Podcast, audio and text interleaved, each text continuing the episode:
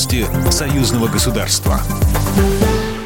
Здравствуйте, в студии Ольга Демидова. Александр Лукашенко заявил, что Запад в целях ослабления России продолжит расшатывать постсоветское пространство.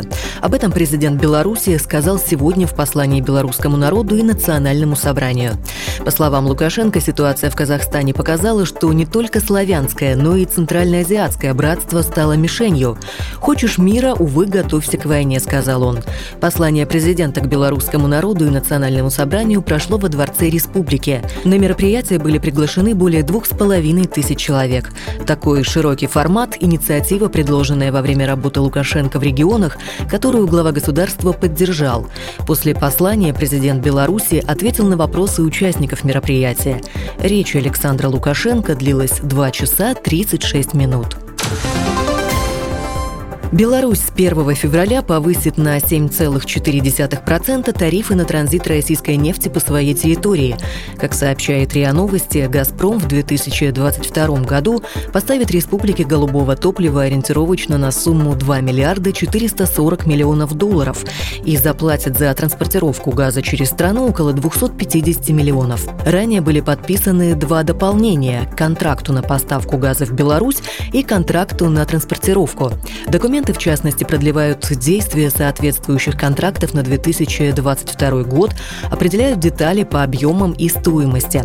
Уточняется, что уровень цены на газ для республики был согласован, исходя из условий 2021 года – 128 долларов 52 цента за тысячу кубометров.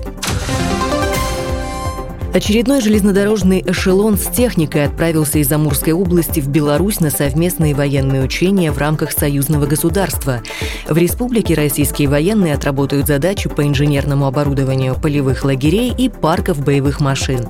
Также им предстоит выполнить несколько учебных задач по предназначению на незнакомых для них белорусских полигонах. Как ранее сообщили в Минобороны, проверка сил реагирования союзного государства пройдет в два этапа. Первый – до 9 февраля, второй начнется 10 числа и завершится 20 февраля.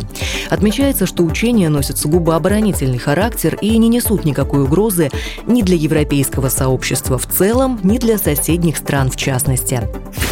Программа произведена по заказу телерадиовещательной организации Союзного государства. По вопросу размещения рекламы на телеканале «Белрос» звоните по телефону в России 495 637 6522. В Беларуси плюс 375 44 759 37 76.